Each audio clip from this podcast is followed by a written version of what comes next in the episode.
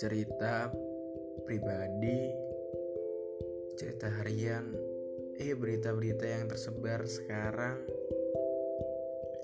Dan banyak kisah-kisah cinta yang gue hadapi kisah-kisah pilu kisah sedih gue yang mungkin lo, lo semua nggak mau dengerin ya.